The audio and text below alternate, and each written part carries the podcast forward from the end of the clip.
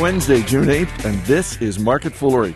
I'm Chris Hill, and joining me in studio today from Motley Fool Asset Management, Bill Barker, from Income Investor, James Early, and from Motley Fool Hidden Gems, Charly Travers. Guys, good to see you. Good to see you, Chris. We've got news from the world of oil, we've got news from McDonald's, and Apple and ExxonMobil are both building some new buildings. We will get to all of those in a moment, but we are going to begin today with the Fed chief, Ben Bernanke gave his first public speech in months yesterday and said that the U.S. economic recovery remains uneven and offered no new steps to stimulate growth.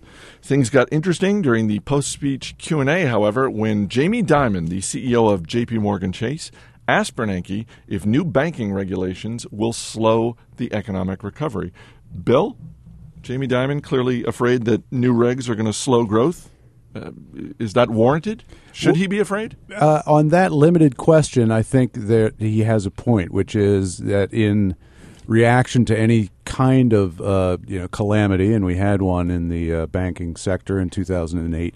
Uh, uh, you find a lot of regulations, new regulations being implemented to make sure that the same thing doesn't happen again. And it's not unusual for there to be more regulations that are really than are really needed and then there's a cutback on them over time. But in the interim, you've got an overregulation of, of, of the business. Now, Jamie Dimon's company was not one of the worst offenders. So, from his perspective, all these regulations and the new capital requirements are unnecessary for for him, in his opinion. But he he succeeded in in drawing a little blood. James, what do yeah, you think? And for those of us who maybe don't like to think as much, I mean, there's something to be said about the reaction. I mean, I'm just talking more simple terms. I mean, it, the question was, will this work? And, and Ben Bernanke's reaction to me was just priceless because he basically said, we have no idea. And, and that's sort of the true thing about economics is nobody has any idea if any of this stuff is going to work until it's too late. But did, I, I, don't know. I, I, I, watched that and I just sort of thought I, I wanted Ben Bernanke to just smack him down because I, I get what, you, are saying, Bill, in terms of like, well, we weren't the worst offender. Well, you know what? Your industry was, and your industry, you know, brought us the worst economic situation since the Great Depression. So you know what? We're going to try it this way for a while. Charlie? Yeah, uh, you know, you see uh, uh, Bernanke's testimony in front of Congress. He's very respectful of you know the Congress people. At that point, you know you understand that in that setting. But here you have a, uh, CEO of a public company, and you expect you know this is the time if he could uh, come out with a bit of a spine and just stand up and let him have it. Uh, but instead, he just plays the meek role that uh, you're used to seeing, and you know it's kind of like well, does he? It doesn't really inspire a lot of confidence that the Fed chairman uh, you know, really knows what he's doing. Obviously, he's a very smart man and he does know what he's doing, but it doesn't, you know, he portray that a little better. So, would you prefer faux confidence? I guess is my question. No, I won't say full confidence. I think the honest answer is he has no idea. Maybe yeah. it's more in the delivery. Ber- Bernanke, the delivery. Yeah, it was the delivery. Bernanke yeah. made the uh, not necessarily the mistake of answering the question honestly. No, we have not drawn out a study, a computer model. I don't know how you would do it for how all these regulations are going to interact with each other. It's like you know trying to predict the weather two years from today. What can we offer the Fed chief in the way of counsel in terms of like, hey, next time you're in this situation, you know, what can he do to look a little bit more intimidating? Throw a little bit more steely glare. Steely glare. Yeah. Nice. I like that. Instead of just answering, don't even question, talk. Just just stare. just stare down Jamie yeah. Dimon. Maybe I won't help you out next time, Jamie. How about that? You know, is that you're looking for something, but yeah. phrased better, a little bit more yeah. professorial. I would have been fine you know? with that. James, yeah. what do you think? Mirrored sunglasses would help too. I think mirrored sunglasses. I like that. It, a little sexier look. Just pull them out and yeah. pop them on. I like it. All right. Earlier today, the most recent meeting of OPEC officials ended in disarray.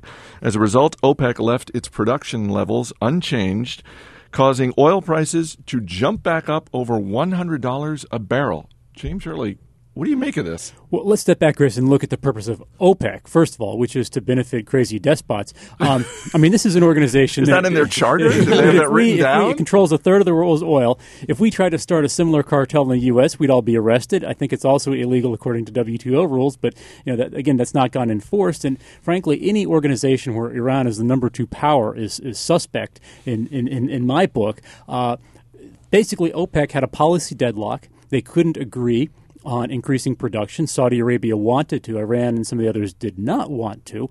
Uh, so, they're just kind of, they didn't do anything. And that inaction drove oil prices back up a little bit. Um, the bigger picture, hopefully, is this this could be the beginning of the end of OPEC because it's not, I mean, it really hasn't helped the world. It's helped a few, you know, fairly unstable regimes, and that's about it. In, it, this may be a small point, but in, in defense of the members of o- OPEC, not all of the despots there are crazy. That's your defense. As I say, it's a small point. Um, earlier in the week, uh, we were talking on this podcast um, about uh, Germany's decision uh, to get rid of nuclear energy. Uh, and T. Boone Pickens' uh, decision to basically get out of the business of wind production. Um, when you look at the energy sector writ large, uh, for investors who are looking to get in, is oil still the best place to start as opposed to maybe going a more alternative route?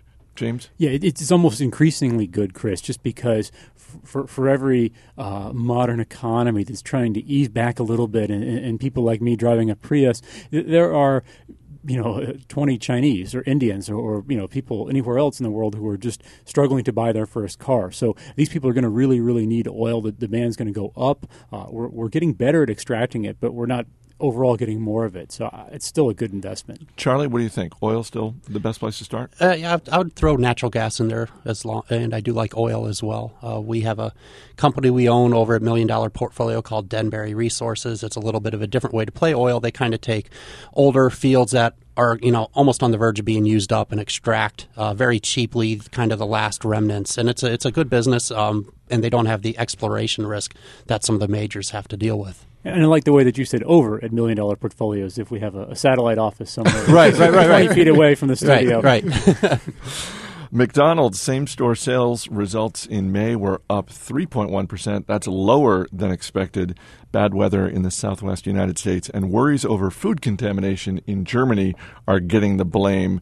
Charlie, it's McDonald's, so how big a deal is a number like this for them? Uh, not a big deal at all for the company or shareholders. I, I really love the retail and restaurant monthly same store sales reports. They're just kind of laughable, especially for a you know giant company like McDonald's. You know, a month is just a blip on the radar. And I think a better number to look at is that 2010 marked eight straight years of same store sales growth. And that's the kind of perspective I think shareholders and, you know, people in the Fool community should look at with a blue chip kind of stock like McDonald's and not what they did in the month of May, missing, you know, expectations in quote by half a percentage point. Bill? Yeah, McDonald's has been on a roll. This is a, a company, by the way, we own in, in Motley Fool Asset Management Funds. Um, it's just barely off its all-time high, so it's not the kind of thing that you know is always a great entry point. Uh, although sometimes that that works out for people. Uh, this is a, a, very, very, very minor uh, blip, if even that. I mean, it's it's a three percent same store sales growth, I think they could probably be happy banking that for the next couple of years. Uh, they they might take that uh, if if if they could get it. James? I agree. It's an IIREC also. Any company that makes stuff that's bad for you is a company I wouldn't bet against. um, well, one of the things that McDonald's is doing is uh, looking to upgrade the look and feel of their restaurants. They're pouring uh, a lot of money into renovations, uh, in some cases offering free Wi-Fi, uh, like flat screen TVs on the on the wall. Um, is that something that is going to move the needle for them? Because I, I, sort of look at McDonald's as a you know what you're getting as soon as you walk in the door, and and ambiance isn't isn't going to sway me one way or the other. I mean, James, what do you think? Well, 10 years ago, Chris, the fast casual industry sort of took the, the fast food industry by surprise. They didn't, you know, this is a concept that obviously there was demand for and they hadn't exploited. And look at Panera now. You can go there, relax. Starbucks, a little bit the same idea. I think McDonald's is going for this angle. Uh, will it work? I don't know. What's interesting is just knowing people in the, in the business, restaurants design chairs based on how long they're comfortable for. So a fancy restaurant might give you an hour chair to sit, stay an hour. McDonald's, I think, used like 15 minute chairs or something like that. So you would get out and move move, but but they're actually taking a very different track now. So are they going to have too many loiterers, or is that good or bad for business? I don't know, but it's definitely interesting. Charlie? I would be in favor of the spending where they have the double drive-through lanes where they can get more customers through the drive-through, or you know, better kitchen equipment where you can make the food faster or in larger quantities. You're sick of waiting for your McDonald's. Yeah, I mean the, the 30 second 30 wait is far is too too long. long. Um, but the the investments in the appearance of the store itself are probably questionable because these renovations are not cheap. You know, and, and a counterpoint would be Dairy Queen, which is owned by Warren Buffett's Berkshire Hathaway, put absolutely no money into it because you know the renovations aren't going to generate the kind of return that you would want to see. You know, and there's a better place for the money. And McDonald's, uh, I think, instead of renovating the store, should keep hiking the dividend, which they've done a phenomenal job of over the last five years. I, I would just uh, uh, take issue with uh, James's cynical comment that McDonald's makes bad things for you. Well, one of the things that's actually been driving uh, improved sales, of course, is coffee, which Chris and I know is great for you. I Yes. mean, there's almost nothing healthier. It seems like every six months there's yet another study that may or may not be funded by the coffee industry about how coffee.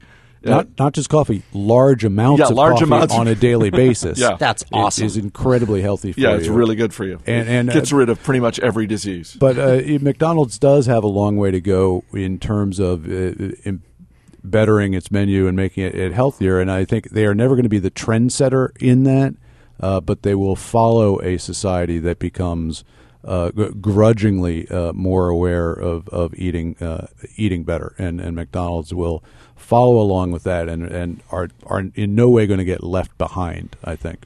And finally, ExxonMobil and Apple are the two biggest market cap companies in the stock market. They are all also in the process of building some fancy new digs for their employees. ExxonMobil is building on nearly 400 acres in the Houston area, uh, going with the, the campus layout. Um, Steve Jobs just went before the city council in Cupertino, California, to lay out his vision of a single round building that will hold 12,000 people he compared it to a spaceship. And uh, for those of us who have seen the photo uh, of design uh, online of the building, yeah, it basically looks like a massive spaceship. Um, ExxonMobil, uh, obviously, they're they're not in competition with Apple, but I mean, if you're an Apple employee and you find out you're getting a new building and it's a spaceship, you got to be pretty excited. Um, for ExxonMobil, what's what's something they can do for their employees that will make Apple employees just slightly jealous? Apple employees are like, "Well, we got the spaceship, but we don't have that." Charlie, what do I, you think? I think like an oil industry themed water park on campus. You know, so if you envision uh, like the oil rig striking oil and oil shooting up 100 feet in the air, you can make all sorts of fun rides or like oil shooting down a tube. You know, so just this park out campus where you can take these themed rides. That's way better than this spaceship looking thing. On some of the slides, do you like run aground? You know? Yeah, yeah. That's kind of the risk you take.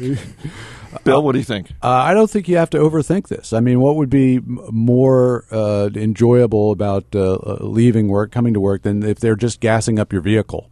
You know, when you park and they've they've got a guy that, that's filling up your tank every day. I'd rather have that at my place of employment than work in a spaceship. So that's so that's your, the perk you want, like just a free filling station on the campus. Yes, and then I'm every night I'm driving like two, three hundred miles just to just to run my tank down. You know, just, Just so to that I feel like I'm getting a raise. The more oil that's being put into my car, the better I'm being paid. Effectively, It, it's like a new version of the long lunch. You're like, I'm really going to stick it to them. I'm lending my car out to everybody. Yeah, yeah. Bring just do me a favor. Bring it back empty. We'll just add that to the long list of reasons why ExxonMobil is not beating down our door to hire you. James Early, Bill Barker, Charly Travers, guys, thanks for being here. Thank you, Chris. Chris. Thank you. As always, people on the program may have interest in the stocks they talk about, and the Motley Fool may have formal recommendations for or against, so don't buy or sell stocks based solely on what you hear. That's it for this edition of Market Foolery. Our producer is Mac Greer. I'm Chris Hill. Thanks for listening. We'll see you next time.